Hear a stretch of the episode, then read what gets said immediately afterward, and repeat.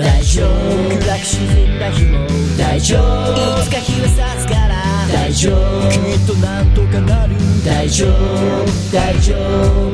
大丈夫。辛く落ち込んだ日も大丈夫。いつか思い出になる大丈夫。君にならできる大丈夫。大丈夫。この番組は全ての人生が宝物をテーマにゲストの生き方人生から明日に生きるヒントを得るポッドキャスト番組です仕事うまくいかなくはいどうもワンライフポッドキャストナビゲーターのミッチーです。こんばんは、えー今日も僕一人です。ふわちゃんがいないのでねオープニングトークもまんまならないので、えーちょっと今日ゲストの紹介者の柴田さん、えー先週に引き続き来てもらってます。よろしくお願いします。よろしくお願いします。それと、えー、当番組準レギュラーのじゅんさん。よはい、順です。よろしくお願いしま。ますす。えー、お二人に入っていただいてちょっとやりたいことがあって、えー、去年の年末までに、えーこの番組スポンサーを募集していたんですねはい。で2枠募集に対してうん3組のうん。応募がありましたので抽選をしたいなと思ってそこは三枠は三枠ごと受けるわけじゃないんだ。3枠受け入れてもいいんですけど抽選するんだ。一応2枠って言ってた なんで、えー、抽選をしたいなと思ってお二人に協力していただいてですね網だくじ？はい網だくじをしたい なんかこんこういう決め方で申し訳ない。いやまあそれはね最初の段階で、うんえー抽選になりますよって言ってあるんで、うん。まあどう決めてもいいですもんね。はいうん。なんでえー、一組目一つ目が、一社目が、えー去年までしていただいてた、うん。ビゼオ表情比較美芸のあきちゃん。はい。と、えー、2組目が、えーと番組に出ていただいたことなんですよ。福田睦美さんという方がされている、うんうん。むっちゃんがされている、えーコーヒー。はいはい。それから、え3つ目がくまちゃんの、えー駅前小名手センター。もうそこそこなくていいんです。か。俺もそこなくていいんだよくまちゃんにうん。「どうする?」って聞いたらえ「入れとってくれてもええよ」みたいなえやあってくれていいんじゃない？ぐらいの感じだったん。まあじゃあ入れとこうかな。い一応入れとこうかな。まあしましたんで、うん。ちょっと網だくじのはい。選んでほしいんですよ。えでじゅんさんにじゃあ、くまちゃんの。飯センターどこがいいか選んでほしい。そういう。なるほど。じゃあ真ん中。はい。じゃあくまちゃん。じゃあ柴田さん、あきちゃん、えっと石石石尾？石尾さん。はい石尾君のじゃあはい。こっちではい。じゃああきちゃん。で必然的にここがむっちゃんです。そうですね。で誰から行こうかな？くまちゃんから行こうかな。はい。いきます。すいませんあの。網だくじしま はい。ラジオだけど繋いどいてください。あーだ網だくじ。網だくじこれこの歌知らないですよね。わかんないです阿弥陀ババアの歌ババアの歌。何ですかそれ？あ知ってるんだああ、そうそうそう。多分ギリ。ギリギリ。あとくまちゃん、くまちゃん当たり。おお当たりです。次じゃああきちゃん。あきちゃん。あ網だくじ。網だくじあきちゃん外れ。あらあら石尾君ごめんということは、ねむむっちゃん。じゃあむっちゃんとくまちゃんでえ、えっと4月から1年間。うん。当番組スポンサーになっていただくことになりましたので、よろしくお願いします。まあ考えたらくまちゃんからお金もらっといた方がいいっていうことですね。そうですああ、お金ぐらいかけて。そうですね。4年間何もしなかった。じゃあ、あの、1月中に取り立てに行きます。いないと何言われるかはい。じゃあ、えっ、と、今日のゲストなんですけども、えー岡山大学大学院生で、はいえーモデルなどもされています。小鍋若菜さんです。よろしくお願いします。はいよろしくお願いします今日はね、過去編なんで、はいいろいろ過去について掘り下げていきたいなと思いますんで、よろしくお願いしますよろしくおお願いします。願いします。興味あるな では、えー早速本編に参りましょう。1月20日配信第173回ワンライフポッドキャスト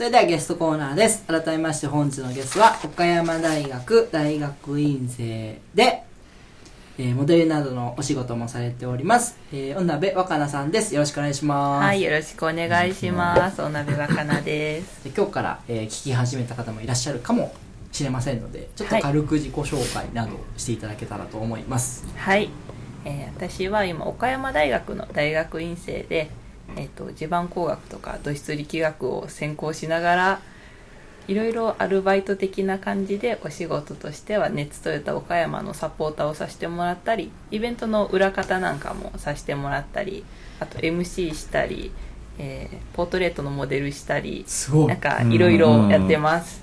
はい、よろしくお願いしよろます。しくお願いします、えー前回聞いていただけたらなぜそのようなことをされ始めたのかっていう部分も。そうですね。聞けるんですけどはい。はい、面白い経歴ですよね、えご出身が三重県と。そうなんです。いうことで。はい、生まれも育ちも高校までは三重県です。三重はどちらだったんですか？三重の松阪市です。あじゃあ北の方？いや、真ん中ら辺です。うんうんうんはい、松そ阪牛の。そうそう焼肉屋がこう結構ある。え、そうです、そうです。もう松阪といえば松阪牛しか。そうですね。しかないです。しかないです。そんなこともないけど。それがこうビビッとくるインパクトなんですけど、うん。そうですね。自然豊かな感じです。へえ、はい。行ったことないですよね。あー。三重はなかなかね。三重は伊勢には一回行ったことあるんですああ行くなら伊勢でしょうねね。そうですね。ん。伊勢というかね鳥羽なんですよね。ああ鳥羽。はいはいはいはい。うんでそのちっちゃい頃三重県。はい、松阪市。松阪市。でどんな、えーお子さんだったんですか？うーん。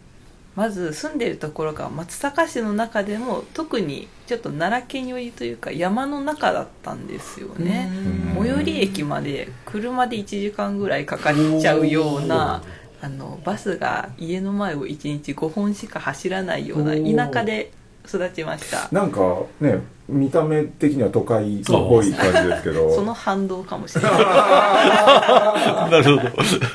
そうですね。鹿とかイノシシとか猿とかが頻繁に出ちゃう。普通に、ええはい、共存してるぐらいのところで。共存。はい、ちょっとお正月も帰ってたんですけど獅子鍋食べたりして、はい、イノシシ食べるようなそんな田舎でうん。のびのびと育ちました、うんいいっすねでも田舎で。言いますけどね。まあ言うほど都会ではないですけど岡山も。いやいやいやまあまあまあまあ。しかもでも。NSC も。えー、どう性格的にはどういう子だった性格的にはめちゃめちゃ人見知りでした。うん。はい。なんか多分そのちっちゃなコミュニティで生きてたんで、うん。そんなになんかみんなも友達だったしでもいざ街に出て知らない人に会うとやっぱうまく喋れないというか人見知り発揮しちゃってって感じでで小学生の頃はなんか初めて図書室に行って解決ぞろりを読んだ時に、はいはい。めっちゃ面白いと思って、うんうん。でそこからもう毎日本読んでました。あのみんな20分休みとかになるとわーって外に遊びに行く中で、私本読むからっていう究極のマイペースを発揮して そこからもうずっと本の虫で読んでてでも自分がすごい陰キャとかそういう気持ちもなくってただ純粋に本が好きで本を読んでました、へえはい。じゃあスポーツとかよりははい、スポーツねこのちょっと高身長なんですけどできないんですよ。あー。背が高いのにもはい、よくバレーボールしてそうは言われますけど、あのボールを床に落としちゃいますねやっぱりね。なかなかスポーツができなくて。はい。でも野山を駆け巡ったりとかってことはなかった？身体能力は？自然です。走るのは苦手だったんですけど川で泳いでたんでなんか泳ぐのが得意でしたね。あなんかやっぱ流されないように気をつけなきゃいけないんで あの足の下を鮎が泳いでるぐらい綺麗な川だったんでうん。あのお盆とかいとこたちが集まると、ねみんなで飛び込みに行ってました。へえ飛び込みに 中高の部活とかは？中高の部活は中学校がソフトテニスをしてて、うん。で高校でラグビー部のマネージャーをしてました。あマネージャー中学校はあの人数が少なすぎて全校生徒60人だったんですけどうん。あの強制で部活に入らないとうん。部があの持たないんであみんな何かには入りなさいって言われて文化系がなくってソフトテニス部に、はい、強制で入りました。いやいややってました。ああーに合いそうなのにね。すごい。だから60人とかに極端な20人20人20人とですよね。そうですね。ざっくり言うとね。同級生が20人か。そうですね。考えれんな。選択肢はソフトテニスか野球かバレーボールでした。ああ すごい。ギリギリですね20人ギリギリです。野 野球は男子しか入らないんでそれこそギリギリです。ギリギリです。ねマネージャーは許されない。んだそう許されなかった。ですお父さんお母さんはどういうお父さんお教母さん育だったんはですかそうですね。基本的に、まあ、お父さんはあんまりそのなんか言ってくることはなくって。でお母さんも割と自由にはさせてくれてはいましたね。なんか本ずっと読んでてなんか多分お母さん的にはなんか友達とうまくいってないんじゃないかとかうん。なんか思うところがあったと思うんですけどでもなんか勝手に担任の先生とかに「うちの子どうですか?」って言うと「あずっと本なんか楽しそうに本読んでますよ」って言われたら あ本が好きなんだなっていうのを理解してくれてでもほっとってくれましたね。ん。まあ好きなことをさせてくれてたって感じ。そうですね。今思うと3人兄弟だとこう兄弟同士でなんか一緒になんかしたりとかいうああなかったです。あみんな個性が強すぎて。の みんなあの好きなように育っちゃっえてー。面白いね。はい。その頃おしゃれとかはしてたんですか？おしゃれはあ全然興味なかったですなんか服屋さんもなかったんで。はあなんかお母さんと買いに行ったらなんかお母さんが選んだのを試着して買ってきてるみたいな。そんな感じで今思うとねそれでよく耐えてたなと思うんですけど 今おしゃれが楽しいので。じゃあ、はい。おしゃれがないと。ないと生きていけない。この間天満屋のファッションショー、ああそうなんです、ね出させてもらって、い。すごいあの坂東さんからの紹介だったんであすけど。そうだなはい。なんかコートとか様になるのうん。あーなんかかっこよかったです。いろいろ着せてもらあって。いいっすね、えいつ頃から周りより身長が高くなる中学校あちょうど中学入学した時は1 5 0センチぐらいだったんですけど卒業する時に1 6 5センチになってました。うこーん。こで1 5センチ伸びてその後もゆるゆるっと伸びた感じです。ー、165 かそらの中先週話してた産婦人科医あはい。になりたいって思った流れというか。はそれはお母さんからちょっといろいろ刷り込まれてたのもあって。なんか。やっぱ地方なんで医者がいなかったんですよね。ちっちゃな診療所しかなくて。でなんかそういう大変だった話とかも聞かされてて。じゃあなんか医者になりたいななんかふと気づいてでずっと、まあ、高校入る時もその三重大学の医学部に入りやすそうな高校を選んで入っりましたね。勉強はじゃあできてた？勉強はそうですね。頑張ってましたね。うん。一応一応一番でやってました。それはその時から理系だったんですか？そうです。あでも小学校の時はどっちつかずだったんですけどうん。中学校は大抵理科のあの実験が楽しくてしょうがなくって。中学からそうだったんだあの嫌々ですることを乗り気ですることをいる中で私はノリノリで一番やってましたね。それが本も好きだし実験も好きだしみたいな。そうですそうです。ねなんか多分新しいものに触れるのが好きでうんでなんか見たものをどんどん吸収してって感じでやっぱ理科が面白かったですね。うーん。でもなんかインドアな感じですよね。そうですね。あちょっと実験とあそうそう。スポーツとちょっと無縁な感じが出ちゃった。んですねでもそれから今をこううん考えるとうん。全然イメージ湧きませんよね。そうですようね、ん。なんか多分このいいきっかけになったのが岡山での一人暮らしだったんですよね。うん。なんか何も考えずにここだって思って来ちゃったらなんか来た瞬間に一人になっちゃってあであ人見知りとか言ってられなくなったんですよね。なんかもし大学で誰にも話しかけられなかったら一生一人なんじゃないかなっていう ちょっと恐怖感からそのみんなでの大学での顔合わせの時には絶対横に座った人に話しかけようって心に決めて。そうです。で話してみたらあなんだ大丈夫じゃんうんうんうん。って思ってそこが多分克服した瞬間でしたね。いやでもあれですよね。若菜さんに逆に話しかけづらいですよね多分。それはあるかもしれないですね。ね会えたばかり新入生とかだったらね。ねよ。く言われますね。なんか見た目ばっかりちょっと大人っぽいってよく言われるんですけど、ちなみにこれあの美人時計モデルになるときに登録してもらってあの自分のプロフィールページのができて誰でも見れるんですけど、うん。そこに自己紹介みたいなのがあって身長が高くて手足長めです。誰とでもすぐ仲良くなれますよ。おおもうこの時にはそういうキャラになってたんだこれ大学4年のあ時ですよね。その頃にはもうなんか結構あの人と話すの楽しいなって思えるようになってましたねそのじゃあ1年生の最初のはい。あ話しかけたのがきっかけで。はい。うん。もうあ喋るの楽しいって気づきましたね。へー。すげえ。う ん僕にもその出会いが欲しい。いやいやいやいやいやいや。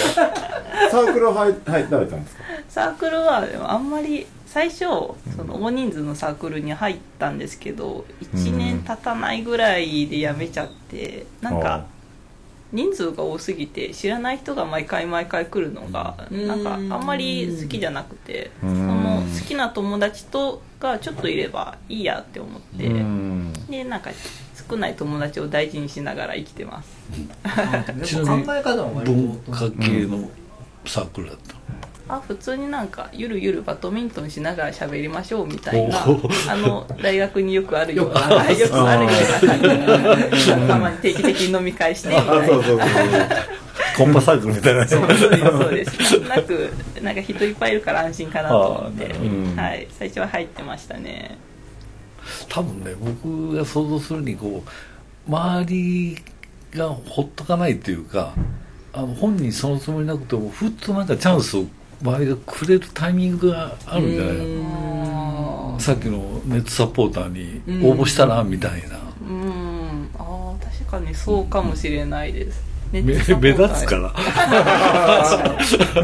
確かに。よく言われます。校内行っても。ああそこいたよね。とか言われたり。とか背高いからすぐ分かったりうん。言われちゃいます。目立つからっていうのがいいうんでももう前回話も聞いたしうん。何か話したいないこととかあれば。話し足りないことうん。まあ過去編はでも高校の暗黒期とかちょっと喋っときます。おおちょっと何ですかちょっとこれちょっと興味があるな。そうですよ。小中はあのメンバーが変わらなかったんですよ。小学校のメンバーがそのまま中学校に持ち上がって、うんうんつまりその田舎の中だったんですよね、一学年一ぐらいしかないそうですそうです。はいはいはい。20人しかいなくて。だったんですけど高校からやっぱその松阪市の市街地の方の松阪高校に行きましあてで進学校はい。医学部目指すで8クラスあったんであ320人ぐらい一学年いて初めてその環境に入った時に、あの、うん。そこではまだ声かけようとは思わなかった。そう声かけようと思えなかったんですよ。ああそうか。あその経験があったから大学で。ああが大学で。ちょっと高校の時はやっぱうまく人と喋れなくって人見知り本当にありきたりな人見知りだったんですけどでもなんかラグビー部のマネージャーの時は生き生きしてました。そこにはなんかなんとなくその仲間意識というか仲間がいたんででそこでは普通にできたんですけど授業とかになるとなんとなくなんか居づらくてそうなんですよね。あんまり喋ったことのない子とかと喋るってなるとうんどうしたらいいのかなっうんていうふうにちょっとなんか悩んでた時期がありましたね。若干孤独感みたいなのもあって。そうですね。うんなんか仲いい子が風邪とかで休んじゃったらあれ一人じゃんみたいなとあかーその時は。本読んでたりはしなかった。んですか本も読んでたんですけどやっぱ勉強がすごい忙しい進学校だったんでもうなんか行き帰りもあの田舎だったんでバスと徒歩で1時間半片道かけてたんですけど、うん。単語帳を読んでたりとか。ああなるでまあでもあとはやっぱ本もちょくちょく読んでましたね。うん。基本的に買わないんですけど、うん。図書室に通ってるタイプでした、そう。でなんできょ環境に興味を持ち始めたんですか？なんでだったのかな、ね多分じでも父親がその土木系の会社をしてるんですよねうん。実家の方で。で経営なんとななるほど。く経営してますああそうそう2代目であ今。あそういうことなんだ。そうなんです。地盤改良の技術開発も今してて。でなんかそういう姿を見てて自分も理系だったんで。うん。でなんか環境問題もちょっとテレビとかでブームになってきてて。あなんか医者よりもこっちの方がまあ言っちゃ悪いですけど楽というか面白そうなうん。なんか発展がこの先ありそうな分野だなと思って飛び込んだら本当に最近なんか自然災害がいっぱい起こったりとかしてうん。でなんかあこの分野選んだのは、うん、間違ってはなかったのかなと思いますね、もしかしたらでも今後大事になってくる分野かもしれないですよね。そうですね。うん。いやじゃあなんですか？まあやっぱ父親のお父さんのその姿をずっと見とったのが今ちょっと反映されてるような感じもあるんですか？うん。暗にそうなのかもしれないです。うん。なんか意識して追いかけたことはないんですけどでも仕事頑張ってたんで。それは父親は嬉しいと思うな。あのちょっと思春期からあんまり喋ってなくって。あーなんか。お父さんはお父さんですごい忙しいわそれは嬉しいな。喋ってないけど娘さんおはね。そうあ俺の背中見てくれたんだ。うん同じ理系としてその家族の中で母親も文系だしはあ姉も弟も文系なんで理系が私とお父さんだけでうん。でなんとなく多分仲間っぽかったんですかね。考え方とかが似喋らなてたんで。くてもなんか通じるところうん。あ多分あったと思います。へいい娘さんですーいい娘さんですね。で最後に、えっと自分に最も影響を与えた人物を一人挙げるなら。えー、誰だろう。あでも母方の祖父だと思います。おじいちゃん。おじいちゃんです。ちょっと実は2ヶ月前くらいに急に亡くなっちゃったんですけれども。あまあその時にいろいろ思い出したんですよね。その時にやっぱ女子の理系が珍しいじゃないですか。最近理系女理系女って言われるんですけど私がまだ小中の頃とかはあ理系なんだみたいな女子珍しいねっていう、うん。あんまり好意的な目ではなかった。うん。で勉強とかも結構、まあ、好きでというかやってたんですけどあんまりその理解が得られないところはたまにあったんですよね、でそんなになんか頑張らなくてもいいんじゃないの？みたいな時におじいちゃんはあの実は生まれがすごい貧しかったんですけどその後実家の瓦屋を継いで日本一の瓦屋にしてから死んだ人なんですね。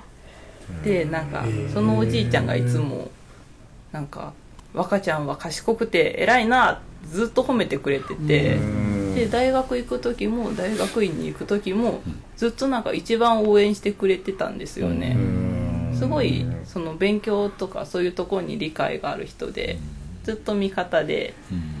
ついてくれてて、うん、おじいちゃんの考え方とかもすごい面白かったんでそうですね。祖父が一番影響を与えてくれたかなと思います。から今がある感じはしますねいいですね。いいですね。なんかあったかい。あったかい。うん気持ちになる。え はい。じゃあちょっとそろそろお時間の方が来てしまいましたので続きはまた次週お伺いしていきます。来週もどうぞよろしくお願いします。ありがとうございます。ありがとうございますワンライフポッドキャストでは皆様からのメッセージを募集しております。ブログ、Facebook、Twitter のメッセージ機能、もしくは Gmail にてお送りください。Gmail の宛先は onelifepodcast アットマーク gmail.com onelifepodcast アットマーク gmail.com ワンライフポッドキャストアットマーク gmail.com まで現在募集中のコーナーはブログ Facebook をご覧ください皆様からの愛のあるお便りをお待ちしております。Auto Game Fest 2018 Try. ジャンルもスタイルも年齢も距離も時間も超えて音楽とそれぞれの挑戦がそこにある「ポッドキャストミュージックフェス」「音ガンフェス2018トライ」音亀フェスは音だけで構成されたバーチャル音楽ライブ。今年はトライをテーマにプロアマやジャンル問わずバーチャルとは思わせないここだけでしか聴けないライブステージを皆様にお届け。2018年11月3日より約1年間ポッドキャスト YouTube にて配信中。今年の出演者は「ジ・アンチスリップグループ。スセイレン」「マースタンダード」フリーダムチンパンジー「藤崎鳴海ウィズメック」アニマルキャスターズ「エキスポライツ。ホノルルゾンビストリート」「ジュンテクノマジシはじけたい。DY」転がるシータ「キャナメル」春。今年で6回目になる音ガメフェス。全ての音ガメフェスに関する情報は「音ガメフェスポータルサイト」と検索して特設サイトの方をご覧ください。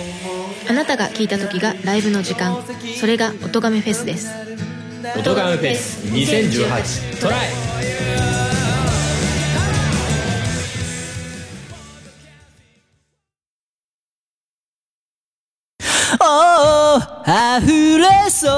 この想いを君の胸へと届け。はいエンディングです。お疲れ様でした。ー、お疲れ様でした。エンディング曲はエクスポライツでワンライフです。はいえー、じゃあ今日も4周年記念の告知をしたいと思います。えー4月にですね、えーこの番組4周年を迎えるんですけども4周年を迎えるにあたってですね、えースペシャル対談を企画いたしました、え2人のゲストをお呼びしてのトークセッションにはいなります、えー、1人目がですね座右の絵アーティストの祇園さん。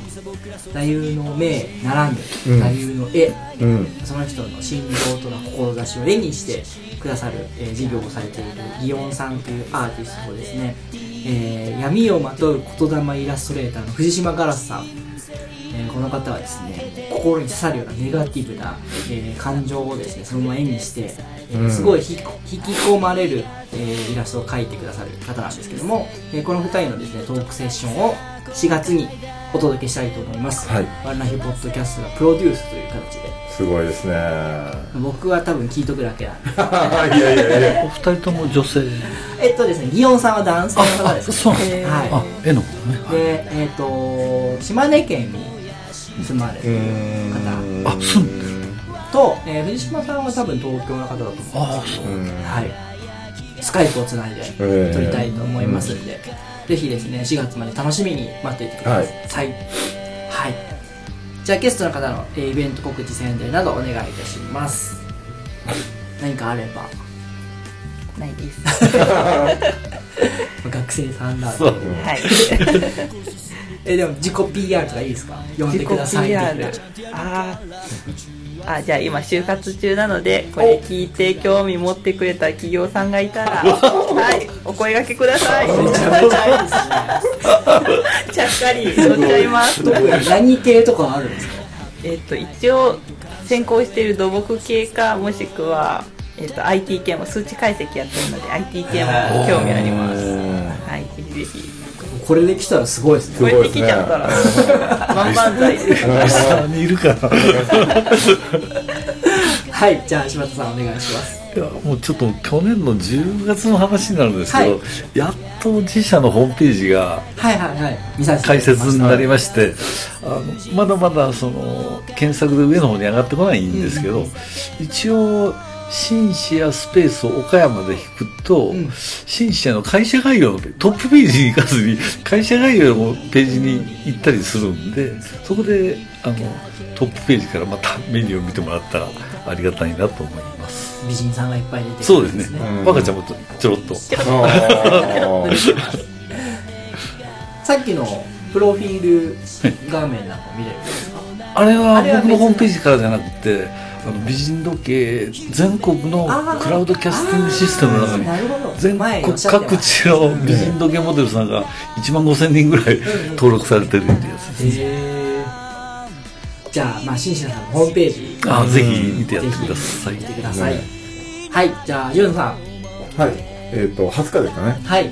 えっ、と「じゅんさん語りたがい」という番組を夢の単放送局使ってやってまして、えー水曜日の19時半、えー中四国沖縄チャンネルです。